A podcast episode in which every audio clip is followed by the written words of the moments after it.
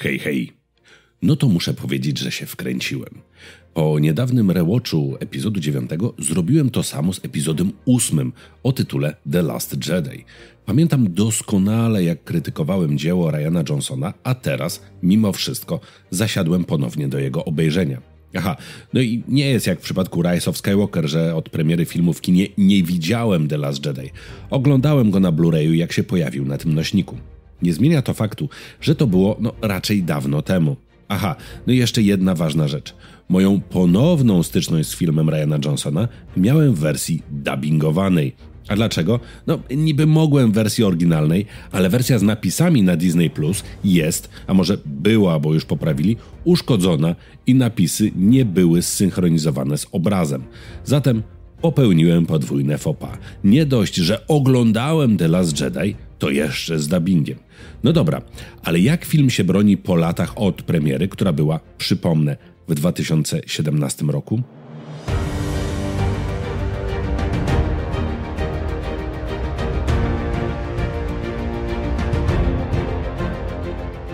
Film nie jest rewelacyjny, to na pewno, ale oglądając go miałem w kilku miejscach całkiem inne odczucia niż kiedy widziałem go po raz pierwszy.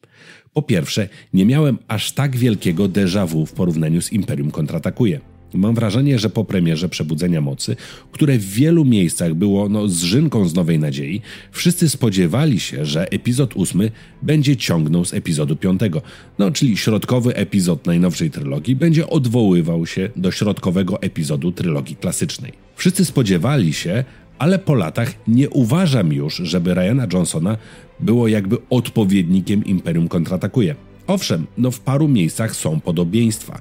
Są maszyny kroczące na białej planecie, no ale tym razem planeta jest pokryta solą, a nie śniegiem. Są śmigacze rebelii, ale cała bitwa ma zupełnie inny cel niż ta z Imperium kontratakuje.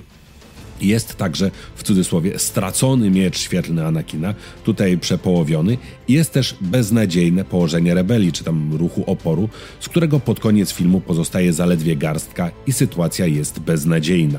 Więcej podobieństw z epizodem 5 nie zanotowałem. Po drugie, sceny z Luke'em są genialne. Luke, który widzi i zdaje sobie sprawę z błędów, jakie popełnił zakon Jedi w przeszłości, pozwalając, aby Sidious doszedł do władzy. No coś pięknego. Po premierze byłem trochę, no jedną nogą w obozie tych, którzy mówili, że to nie ich Luke Skywalker. Luke powinien włączyć się do walki i rzucić wyzwanie Snoke'owi. Tak zapewne zrobiłby Luke z legend. Ja teraz doceniam to, co sequele, a właściwie Ryan Johnson zrobili z Luke'em. Przerażonym, odciętym od mocy i winiącym się za porażkę nauczania Bena Solo i stratę swojej akademii. To było niespotykane i zaskakujące. Po trzecie, podoba mi się pokazanie mocy w tym filmie. Doceniam żarcik scenarzysty na koniec. Otóż w czasie szkolenia Luke mówi, że moc nie służy do przesuwania kamieni, a co robi Rey? Przesuwa kamienie, aby uwolnić przyjaciół z zawalonej jaskini. Ale pomijając nawet ten drobiazg, to fajnie jest pokazana moc jako taka. Według Ryana Johnsona potężniejszy Jedi to nie taki, który lepiej wywija mieczem, czy jest w stanie walnąć mocniejszymi piorunami z palców, ale taki, który jest w stanie wysłać swoją projekcję, znaczy projekcję siebie na drugi koniec galaktyki. Albo na przykład jak Yoda, pomimo tego, że jest duchem mocy, potrafi spowodować uderzenie pioruna. Ciekawie to wygląda. No i dopiero podczas rewatchu The Last Jedi zdałem sobie sprawę z tego, że już tutaj, w tym epizodzie, widać początki formowania się diady mocy pomiędzy Kylo i Rey. Więcej o tym, czym jest diada, mówię w osobnym odcinku, no i po prawej jest karta.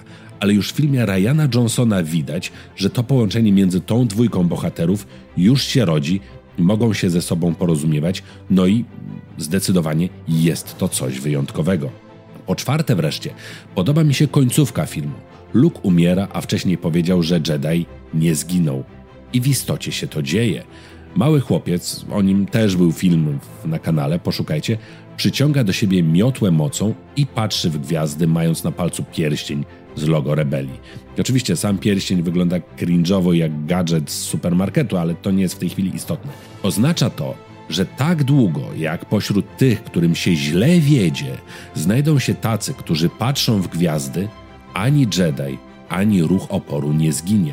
Tak jak kiedyś Anakin patrzył w gwiazdy, tak samo jak później Luke patrzył w gwiazdy, a dokładniej na dwa zachodzące słońca, no kurczę, no stary chłop jestem, a nadal mnie to trochę wzrusza. Ja wiem, że można narzekać, że ten chłopiec i jego tam przyciągnięcie miotły pojawiły się w filmie z dupy, ale no please, no jest w tym jakieś piękno. Po piąte wreszcie, świetnie wygląda scena spotkania Rey ze Snowkiem i późniejsza walka Kylo Rena i Rey z krewetkami Snowka. Oczywiście krewetkami w cudzysłowie. Fajnie to wygląda, no i nie oszukujmy się, śmierć najwyższego wodza jest niespodziewana i widowiskowa. Sam Snoke jest też głosowo świetnie zagrany i to się chwali.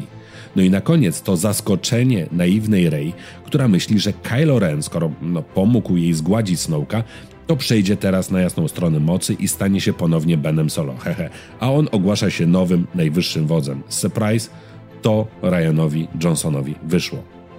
No dobra, skończmy już chwalić, zacznijmy szkalować, bo to przecież lubimy najbardziej. Tak, nadal uważam, że scena z latającą Leją jest żenująca. Po części przez e, CGI, które wygląda, no nie wiem, tanio, po drugie przez jej sens. Jeśli twórcy chcieli pokazać, że księżniczka jest czuła na moc i szkolona w jej użyciu, to istniało milion innych możliwości. No i najważniejsze, co wiemy teraz, a nie wiedzieli tego twórcy Star Wars, bo Carrie Fisher umarła w 2016 roku, kiedy The Last Jedi już był nakręcony, należało uśmiercić Leję w The Last Jedi. Rise of Skywalker kolejny epizod tylko by na tym zyskał. Poza tym uważam, że cała scena w Canto Bay, czyli w kasynie, jest do niczego.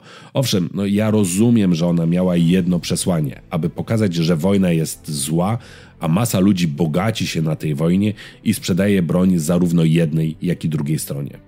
Wysłanie Rose i Finn, aby znaleźć włamywacza z kwiatkiem w butonierce, który złamie szyfr najwyższego porządku, jest bez sensu, zwłaszcza, że nawet nie udaje im się do tego hakera podejść. Znajdują za to innego włamywacza, DJ-a, który jest najpierw elementem humorystycznym, potem okazuje się zachłanny i zabiera Rose jej naszyjnik, potem okazuje się turbo dobry i ten naszyjnik oddaje, a potem zdradza całą ekipę.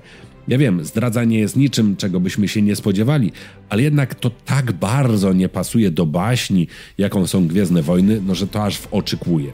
Dodatkowo uważam, że scena na Cantopite, poza tym, że miała pokazać bogacenie się na wojnie różnych cwaniaczków, pokazała też coś, czego nie powinna.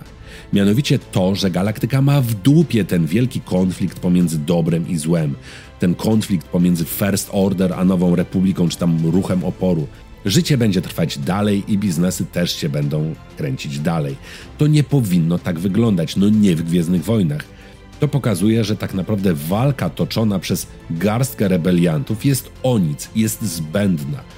W klasycznej trylogii, do której sequele przecież nawiązują, czujemy powagę sytuacji. Wiemy, że walka z Imperium to walka o wszystko, a kiedy rebelia przegra, cała galaktyka pogrąży się w mroku. Podobnie jak, no nie wiem, we Władcy Pierścieni. Wiesz i czujesz całym sercem, że jeśli Sauron wygra, no to będzie koniec wszystkiego, więc misja Froda musi się powieść, a wojska Gondoru i Rohanu muszą wytrzymać. W The Last Jedi nie dość, że konflikt jest maleńki, jeden statek i garstka rebeliantów, to jeszcze galaktyka ma to gdzieś i dla nich kolejny dzień będzie taki sam jak poprzedni. No to nie powinno tak być, no nie w Star Wars. Ale to nie do mnie tak. No dobrze, ale to nie jest przecież tak, że tylko ta scena z Canto Bight i jej okolice psują film. Kolejną rzeczą, do jakiej trzeba się przyczepić, to jest oczywiście kwestia fazmy. No z dupy totalnie. Brak pomysłu jak w przypadku rycerzy Ren. W czasie rewatchu wyszedłem na scenie walki Fina i fazmy na siku i wcale nie żałuję. Wiem, mogłem zapauzować, ale tak jest bardziej dramatycznie. Mój generalny zarzut do tego filmu jest taki, i to się nie zmieniło, to to, że jego budowa jest z dupy. Nie ma wyraźnego McGuffina, czegoś za czym bohaterowie by podążali. Zaczyna się fajnie i widowiskowo, ucieczka z bazy ruchu oporu dosłownie w ostatniej chwili, atak po na statek First Order i potem akcja z bombowcami. Owszem, bombowce są z dupy na wielu poziomach, no i także o tym robiłem materiał, ale scena jest widowiskowa i to się w tej chwili liczy. A potem co? Ostatni statek leci przed siebie. First Order go goni, dogonić nie może. Paliwo się no niby ma kończyć i kolejne mniejsze jednostki tracą napęd, ale jakoś nie czuć tej dramaturgii. Większość myśliwców i pilotów szlak trafił podczas wybuchu w hangarze, ale znowu i tu nie czuć dramaturgii. To, co mówiłem w przypadku Cantobite, nie czuć powagi sytuacji w skali makro, czyli całej galaktyki, jak i w skali mikro z punktu widzenia załogi krążownika ruchu oporu. W końcu admirał Holdo wykonuje swój manewr i rozwala flotę First Order. I teraz odpuszczę sobie zastanawianie się, czy to miało sens, czy nie, czy tak działało, czy nie, ale jedno pytanie pozostaje niezmienne. Dlaczego do diabła dopiero teraz? Czy nie można było użyć jednego z mniejszych statków, zanim skończyło im się paliwo, i ewakuować załogę i użyć jako nadprzestrzennego pocisku? Przed tym całym trudem wyprawy na Cantobite. Znowu Ryan Johnson po raz drugi w tym samym filmie pokazał, że cała walka ruchu oporu i poświęcenie jest bez sensu, bo można było załatwić szybciej i przy mniejszej liczbie ofiar.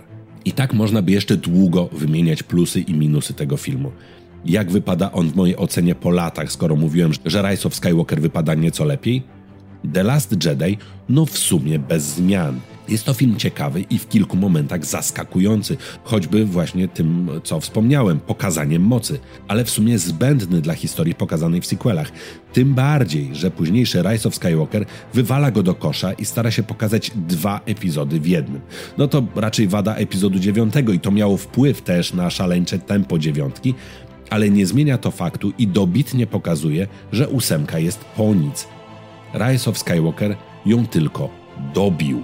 Podobnie oceniałem film zaraz po premierze, kiedy robiłem o nim pierwsze materiały. Wtedy oczywiście nie wiedziałem, jakim piekłem będzie epizod 9, niemniej podobnie wskazywałem sceny, które były dobre i te, które były złe. Oczywiście w ogólnym rozrachunku ocena tego filmu poprawiła się, ale nie dlatego, że dopatrzyłem się tam większej liczby smaczków, czy wypatrzyłem jakieś informacje i szczegóły dodatkowe, ale dlatego, że obok pojawił się potworek w postaci epizodu 9. Można zatem śmiało powiedzieć, że dzieło Ryana Johnsona po latach niewiele zyskało, no właściwie nic. Może tylko to spojrzenie na Luka jest teraz nieco inne, ale w tak długim filmie zdecydowanie to jest za mało. Jak pokazuje inna seria filmowa Johnsona na noże, kolejny film jest znacznie sprawniej zrobiony niż poprzedni. Może podobnie byłoby, gdyby to jemu powierzyć epizod 9, ale to wtedy nie wchodziło w rachubę. Wtedy, po premierze epizodu 8, to Johnson był tym przeklinanym twórcą, który zniszczył Star Wars i zniszczył Luka Skywalkera. A wy, co myślicie o The Last Jedi? Czy oglądaliście ten film więcej niż raz? Komentarze są do waszej dyspozycji. Zostawcie subika na kanale i koniecznie wpadnijcie na stronę osus.pl po więcej informacji ze świata Gwiezdnych Wojen. Uważajcie na siebie, uśmiechajcie się często i niech moc będzie z wami. Trzymajcie się. Pa, pa.